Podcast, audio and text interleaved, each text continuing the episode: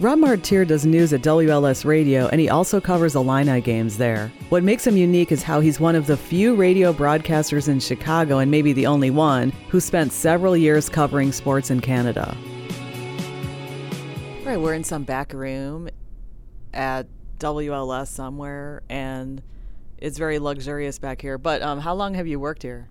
Uh, Margaret, it's so funny how time flies, but it's been over a year and a half now. So it's it's been fun. I'm happy to be here. Yeah, it's incredibly nice here. I should take pictures, but um, so you also before we started recording, you were talking about Montreal, and you lived there a while ago, I think. Yeah, I came back in 09, but I was in Montreal for the better part of eight years, working at CJAD Radio, which is essentially the WLS or WGN radio of Montreal, Quebec. It's uh, English radio. At the time, we broadcast a lot of sports, but it was a news talk format, and we had our hosts that would come in and do their time slots and talk about whatever the hot topics were in Canada at the time or in Quebec. And uh, it was it was a great uh, training ground. It was a great learning ground for me. Uh, it was a great way to really uh, cut my teeth and gain a lot of experience in really what is a it is a big market. It was a lot of fun. Are you Canadian? No, I was born. Uh, people mistake that a lot, and but I was born in Pittsburgh. I grew up in Glenview, just north of Chicago. So I'm I'm American. so how did you end up in Canada? Uh, my ex-wife is French Canadian, uh, and we have twins. Uh, in fact, they uh, just turned 20. So happy about that. And you only look like 30. Seriously, you look really good. Well, I, I appreciate that. I, I, hope I sound young too. But no, I, have aged well, fortunately. So um, but no, we uh, Canada was great to me. I really enjoy it. Uh, in fact, I I consider Montreal uh, kind of my my home as well. Even though I'm I'm happy to be back here in Chicago, uh, I do miss Montreal quite a bit. So why do you consider it your home? Because I spent so much time there, and my career really flourished up there. Um, at the time, I was anchoring and reporting on sports, and I got to do a lot. I mean, Montreal is really a hotbed of neat things to do from PGA golf to uh, the President's Cup uh, golf tournament to uh, you know various skins games. There was tennis that pulled through the Tennis Masters Series, Formula One racing, NASCAR racing, IndyCar racing not to mention the Canadian Football League, and then, of course, the NHL. People are just hockey crazy up there. That happens to be my favorite sport as well. And I was on the Canadiens beat, so I covered the Montreal Canadiens for the better part of eight years. Well, about hockey, when you were a fan of hockey and not a lot of fans were here, how did you feel about that? You mean coming back here? And, you know, Chicago, we're lucky because we've been spoiled with the Blackhawks, not recently, but, you know, three Stanley Cups over, what, seven, eight years now. I mean, that's that's a fairly decent run for a franchise that had some lean years. And uh, so being here back in Chicago, you, you know, finding hockey fans, not a hard thing to do, but uh, uh, being up there, I equate covering Canadiens hockey to if you were covering the Bears or the Cubs. It is relentless, it is nonstop, it is media coverage that sometimes borders on insane when you're covering the Canadiens and as as being part of that media pool. Um, it was uh, it was fun and it was intense and sometimes things got a little dicey with fellow members of the media, but uh, I enjoyed it. But what I mean is, okay, I know that now there are a lot of hockey fans because the Blackhawks did well, but before that, the Blackhawks were doing well, there weren't a lot of hockey fans. Did you come back to Chicago during that time? Uh, actually left Chicago uh, prior to the Kane and Toews years, and then you know all the rest of those missing pieces that they applied to the team uh, to make their championship runs. But um, you know, there's always been a, a, strong base. Chicago Blackhawks being one of the original six teams. Uh, uh, there's always been a uh, a small but vocal, let's say, fan base for the Blackhawks, and especially when the stadium was still in existence. I mean, that was just a raucous barn, as we like to say, and it was fun to go watch games. Yeah, because uh, before a lot of people, I think it's because of the televised situation, and a lot of people didn't go to the games as much as like the Cubs, or they didn't. It didn't really have as much exposure. Yeah, that was a that was a Bill Wirtz uh, decision. Uh, he felt as though the fans who were going to the games, if the if they paid for a seat and he was televising home games, uh, they were getting gypped somehow. Uh, but there's no better way to promote a sport, especially since high def has come into being and the technology is now there. uh, there's no better way to promote a sport, especially hockey, than to get it on TV. And I think Rocky Wirtz came in, and I don't know if he specifically said this, but he probably thought, all right, well, I'm going to do just the opposite of what the old man did. And well, lo and behold, they had success. Well, um, when you went to Canada, was that your first professional job?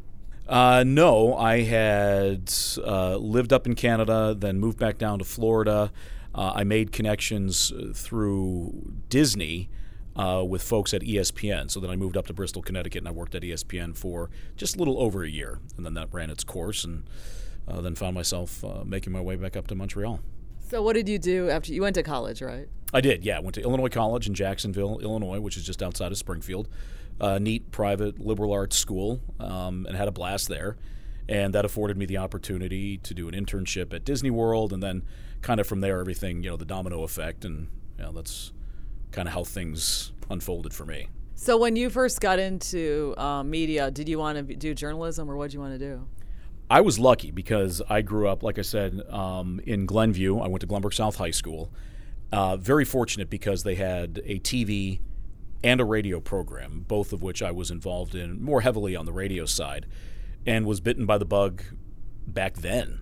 So I knew what I wanted to do early on. Again, very lucky. And when Robert Murphy was still in his heyday, uh, Murphy in the Morning at Q101, uh, I had a chance to intern with his show, uh, Dave McBride, the newsman, and uh, was there for the better part of two years and then decided, well, I better get myself to college because uh, that seems to be the route that everybody's going. So went back, went to school, uh, got my bachelor's, and here we are at WLS. Wait, so what was Robert Murphy like? Great, great. I asked him one time because they used to make fun of me. I didn't know how to operate an iron apparently, so my shirts were always wrinkled. So I was always given a hard time on and off the air about my wrinkly shirts. And I went up to Murphy one day and I said, "Look, you're always so well dressed." He, and he was impeccably dressed beautiful suits, great shoes. I mean, he at, at four o'clock in the morning, this guy looked like it was he was ready for a two o'clock in the afternoon meeting, and he said quite simply, "This is my nine to five job." You know, bankers go to you know eight thirty to four thirty. This is this is my nine to five job. I feel good when I come to work, and I'm well dressed. And I thought, well, that makes sense. I didn't but know that. He's a very nice guy. Very nice guy. Very funny. Yeah, because he had that reputation of being funny. Um, did he get? Did he have a car, like a company car, that drove him to work? He didn't have a company car that I knew of or a limo service. I think he had at the time. Well, he may have had more than one car, but I think he had an Aston Martin at one point in time. But he was, you know, back then it was, you know, look, it was it was Murphy, it was Brandmeier, it was Kevin Matthews, it was uh, Meier and Dahl. I mean, you know, these these guys were the best, not only here in Chicago, but really, I'd, I'd pit them up against anybody across the country. I mean, the Chicago radio is just so rich with those type of personalities, and and these guys, yeah, they made a lot of money, but but they earned every cent of it. Well, you said you did uh, TV and radio. I went in high school, but what got you interested in radio? Like, why radio instead of TV? I don't know. I just like you know, it's it's the theater of the mind. Not that people in TV don't work hard, uh, but I think in radio you've got to be a bit more creative. Uh, I don't want to aggravate the people in TV because there are a lot of talented, creative people on the television side. But I think radio, you really you have to bring it to life. You have to bring it to life through good writing. You have to bring it to life through audio, and you have to be able to to really tell a story. And uh, in commercial radio, especially, like what I do here at WLS, uh, you know, it, you've got to do it fast. You know, there's no time for us to dilly dally around because you get five minutes at the top, you get two minutes at the bottom. So how, how am I going to take that and, and make that compelling, which is the challenge? Yeah. So when you, how, how do you make a compelling story, and like how many seconds do you have?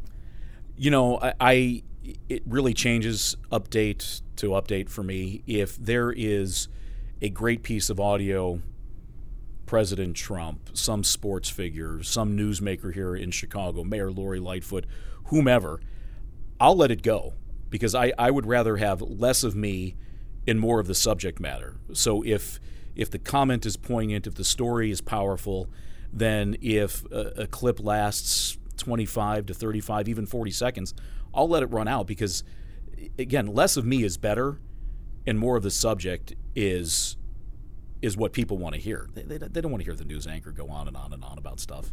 So how do you actually write a story? What's um it's because uh, I know that you know generally, like for instance, newspaper stories can be very long, but radio stories cannot.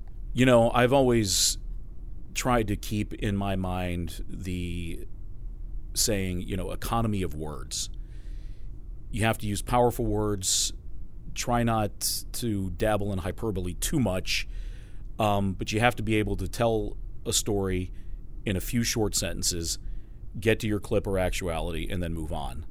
And it, it changes. It literally it does change update to update depending on what audio I have available to me, what new pieces of the story are emerging.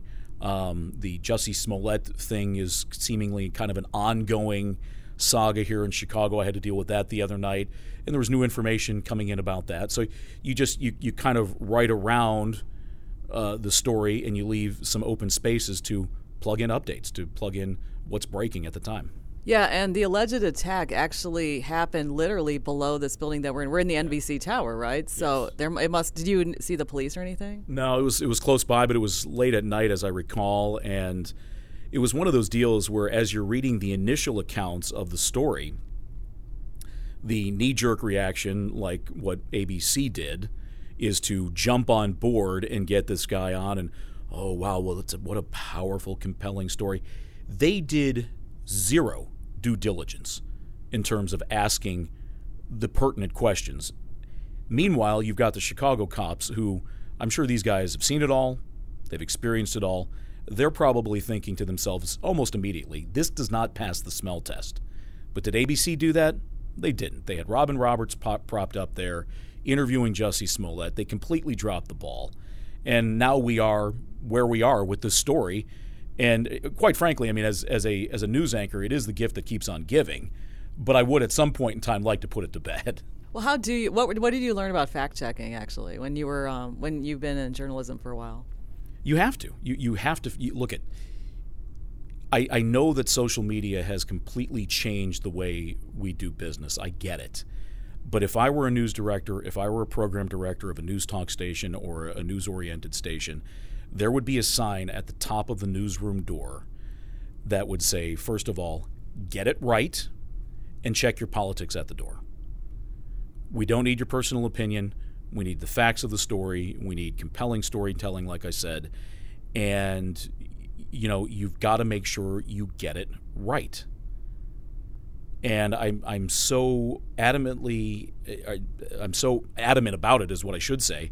And, and it just, it's very frustrating because you know almost immediately that, let's say, somebody tweets something out and then there's a link to something else and there's a deeper story.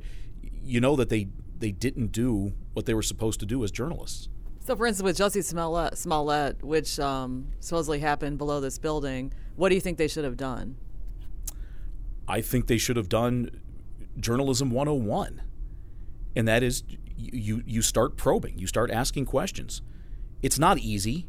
It, it's a it's a charged story to begin with because he's black, he's gay, and he is part of I, I guess you can say the Hollywood, you know, in crowd, A list people. But you you have to you have to say okay, all right, well, look, Detective so and so or or whoever's holding the press conference, he says that this happened but what are your thoughts about it?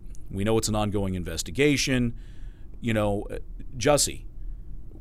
So you said that they, they threw did they did they tie the rope around your neck? Did they pull it? Did they pull you? I mean, you, you you start getting to the bottom of these things. You know, oh, you had a sandwich in your hand. Well, how did you fight them off? I mean, just just simple common sense sort of things, and then all of a sudden you start pulling at that thread, and and the sweater begins to come undone. And you know, look, we are where we are because he lied. And uh, but yeah, I was thinking when you think when you talk about fact checking, I think about the City News Bureau, which doesn't exist anymore because I'm reading this biography of Royko, and they had to get every fact right. And if they didn't get the color of the shirt correct, they would have to go back and find out what it is. So I mean, but in your in your, I know you're not like the age of Royko, who's dead now, but um, have you seen changes in journalism? Yeah, and it's due to cutbacks. When you don't have editors uh, watching over the writers, and, and that's not, I'm not saying that in a bad way. When you don't have news editors, whether it's TV, radio, print, whatever form that takes these days, um, things are missed. When you don't have people who have the experience looking at these things, fact checking them, proofreading them, um, you run into a lot of mistakes. and it's really problematic in our field these days um, because things go unchecked, people get sued, jobs are lost, and it's all due to cutbacks. Uh, these media companies, they just don't want to pay the money anymore, and where they cut are the areas that are most vital and most important to their operation. You're listening to the Radio Girl Podcast with Margaret Larkin. And thanks to Jeff Davis, who's at jeffdavis.com. And I did this interview before the city of Chicago shut down for the virus earlier this year. I wanted to wait to post it because I had to get used to our changed lifestyles. Basically, downtown is empty now. What was Canada? Well, actually, first, you did mostly sports in Canada? All sports. All sports in Canada, yeah. So, what? how does sports operate? You mean just in general up there, or yeah? I mean, uh, yeah. Well, first of all, up, up, there, did you see a difference between Canada and here? You know, the, the principles apply. I, you know, I don't. I mean, I don't care if you're in Canada or Mexico or the UK or you know France. The, the rules of journalism apply to covering sports, to covering news, to covering entertainment. You know, it's the who, what, why, when, and where, and you know, what, what are you what are you covering? You know, what, are, you, are you covering a press conference at City Hall? Are you covering a you know, an, an Alouettes game or a Canadiens game. Um, you know, so no, there wasn't there wasn't a whole lot different up there. I mean, there were nuances as far as the culture goes. Obviously, you had the bilingual aspect, uh, covering especially the Canadiens, because you had a lot of French Canadian players. So there was kind of this, you know, well, you had to let the French media go first, and then you know the English media came in behind, and so, but you know that that kind of stuff is is really not an issue. Um, but uh, yeah, so there's not not a whole lot different between Canada and here. Were they hesitant at first to hire you because you're American? Um, I don't know. I you know, I, I was fired from an all sports station and then immediately went to the news talk station and said, "Hey, you know, I'm looking for a job." And I think they hired me because I was I was cheap. I was cheap talented. I needed I needed something. I needed it right away, and I needed some benefits and uh, that's what it afforded me. And then they found out, I think, quickly uh, that I did have some talent, and that it was probably good that they kept me on board to, to develop it. And um, I, I, was busy. I, I, mean, I was there were there were times during the year where I was working six seven days a week, but I loved it. Yeah, what did you love about it?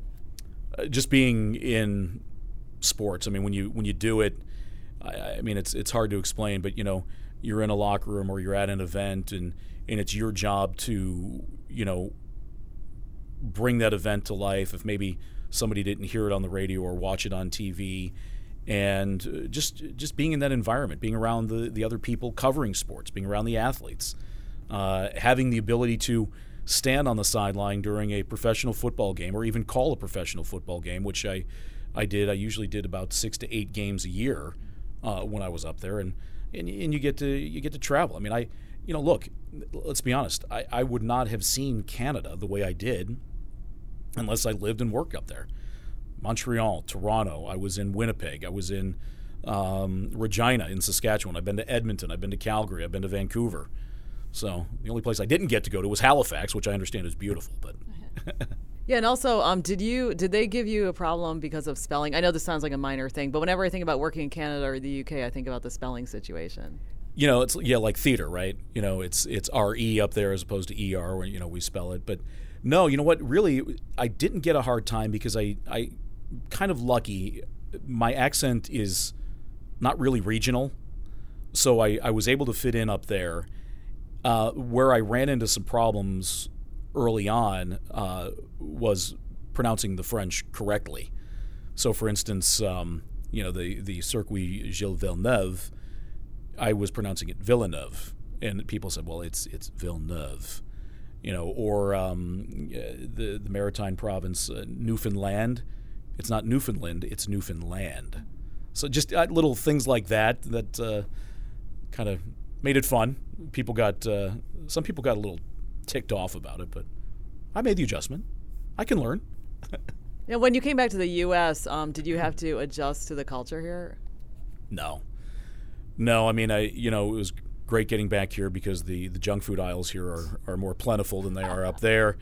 Um, but uh, no, you know, it's really it's interesting. I, I'm I'm glad that I had an opportunity to live in Montreal and in Quebec versus Toronto, which in, in, in its own right is a great city, you know, or, or Calgary, let's say, or Vancouver, because you do have the you know the joie de vivre of the French and and that kind of culture up there. And again, it's not something that a whole lot of people get to experience. So, um, yeah, but not not a huge change. So and then what was it? What's it like? Um, is the work? Know I'm, I'm like really breaking this down, but because I've never I've been to Canada, I've never worked there. Um, is their work style different up there? Not really. Um, I think they work just as hard as we do. Uh, now they they do take advantages of their you know federal holidays and their provincial holidays. I mean they they they will let you know that it, that's their time off, and uh, they're a little bit more militant about it than I think we are here. But no, they look at uh, Canadians, uh, Quebecers, uh, people in Montreal. Uh, they all work hard. They all have a job to do. Um, most everyone that I came across up there were very, very professional, and it was just a, it was a real treat to be up there. And then, how did you get back into news if you did so much sports? You know, I got back and I mistakenly thought that because of my body of work in Montreal, I'd be able to immediately jump into something here. I was wrong. Uh, it took me about two years to get something here that was steady. I had gone over to WGN, and the program director there at the time actually, and talk about just dumb luck, had heard me online before when I was still working at CJAD in Montreal. I asked him, I said, Well, what are you listening to? A Montreal radio station. Well, turns out he's kind of half Canadian, if you will. I think his father was from Canada. So he's got ties to Canada, and then there was there were some other kind of you know six degrees of separation sort of ties between the two of us. And he said, "Well, I'll bring you in. I'll interview you," and he did. And after the interview, he goes, I, I like your experience. I like your body of work. I'm not sure what to do with you because of your background in sports. And like I said to you earlier, Margaret, the same rules apply to covering sports that they do to covering news. It's good writing. It's making sure you get it right. It's you know getting in, getting out, that sort of thing. And um, and they hired me. So you didn't really have a lot of news experience. I had zero news experience, none at all. Um, but they put me on the weekends. They put me overnights. Uh, you know, let me let me get my uh, sea legs under me, so to speak. And um, within you know a month or two, I was I was off and running. Okay, I have talked to uh, Jordan Bernfield, who did a lot of sports, and now he does news at WGN. And he was talking about the similarities between sports and news. What do you think the similarities are? Well, Jordan, being much smarter than I am, probably had a, a more um, a, a, better answer for you. But no, I, I, know Jordan well. He's he's a good guy. Um, the similarities, look, I, I, I'm sounding like a broken record here, but but it is similar. You know, you you as a sports anchor or a news anchor your job is to disseminate the information in a clear, concise manner, in a manner that people want to watch and or listen. So the writing has to be strong all the time. Uh, you've got to be able to speak and read well, and you know you have to be able to cut through. Sometimes, Margaret, and I know you know this as well. You've got to be able to cut through sometimes some pretty complicated stories because there could be a lot of moving parts, and you have to be able to simplify that. Not that listeners and viewers and readers are dumb, but you have a finite amount of time to get that information out. Uh, you know, we're not in commercial television, commercial media. We don't have the luxury of a BEZ where you can explain each aspect of a story. You know, we've got to get on with it. So, um, but I, you know, those are the those are the similarities, really. Now, what about um, bias? Like in sports, is there a bias issue? You mean like from covering a team versus or your opinion about a player or whatever. I'm sure you do. I mean, we're we're all human, right? You know, it's uh, you know maybe maybe some guy rubbed you the wrong way and didn't give you the time of day or whatnot. But I, you know, I'd have to say that when you ascend to this level, you know, and you're here in Chicago and you're covering sports or any other any other big market or really any market, to be honest with you, you, know, you got to keep in mind that we've got a job to do they're doing their job. We're covering them doing their job. So, you know, do they get sensitive and, and, and a little uptight sometimes when the questions aren't to their liking? Yeah.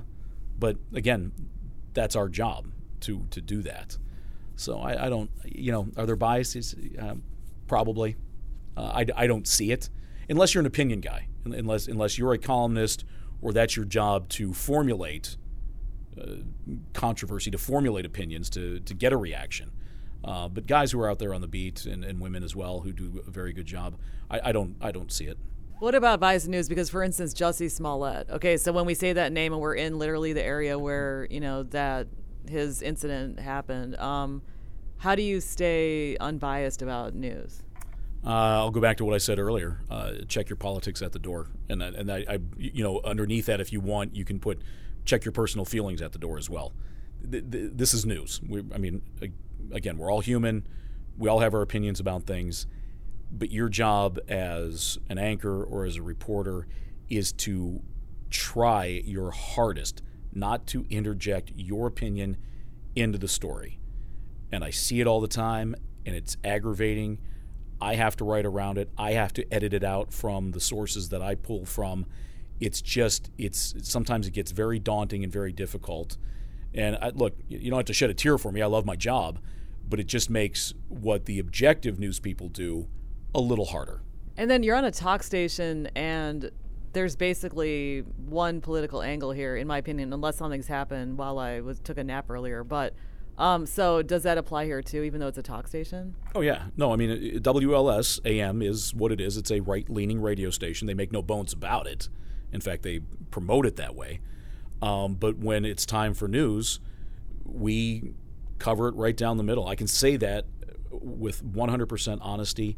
In fact, what I'll do is I will go out of my way to, for instance, let's say, let's say I'm playing a Trump clip from the State of the Union well, then I'll make sure that I sprinkle something in there from the other side. You know, whether it's the response or whether there was that back and forth between he and Nancy Pelosi. And I mean, just, you know, I, I always try to make sure that I've got both sides of, you know, especially political stories to make sure that, that it is balanced and that I'm not favoring one side or the other.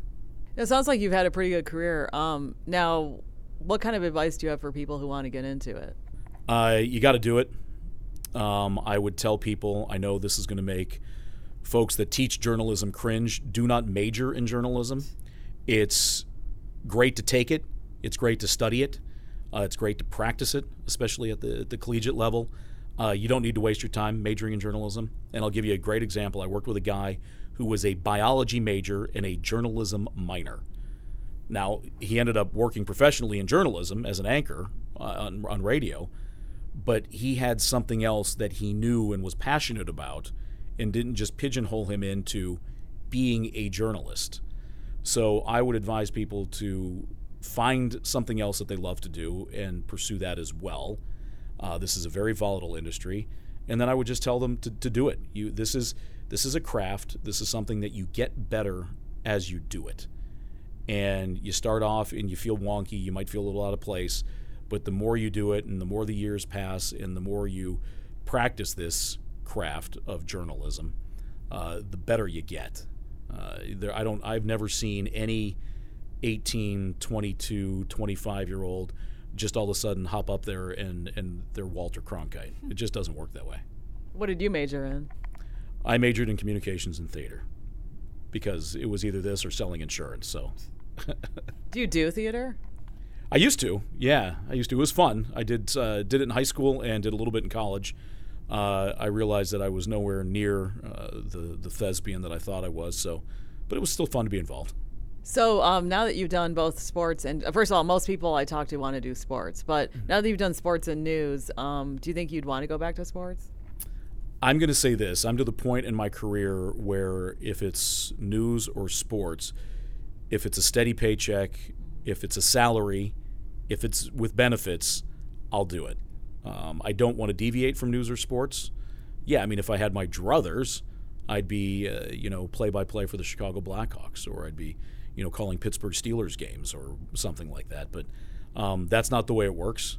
So yeah, as long as I have a steady, steady paycheck, uh, and it's in, it's in news or sports, and I'm I'm still doing this, then I think that's okay. And you do Illini here, right? I do, yeah. We just started broadcasting uh, Illini football for the first year uh, this past football season. We're doing basketball right now. They're in the midst of their season, having a fairly decent run. And yeah, I got to go down to all of the home games. uh, heavy on the social media because we take in the broadcasts from the Illini Sports Network. But it was, I mean, it was a lot of fun. It was fun to be back in sports. That win over Wisconsin at homecoming was fantastic. Um, and you know, the former Bears coach Lovie Smith has got a, he's got a good thing going down there. So I think uh, I think he's building a program that they've always wished they had. Let me know what you think. Email me at margaret at radiogirl.us. You can also call or text me at 716 202 TALK. That's 8255. And like the Radio Girl Facebook page. You can find out about who's coming up next, see pictures, listen to audio, and more.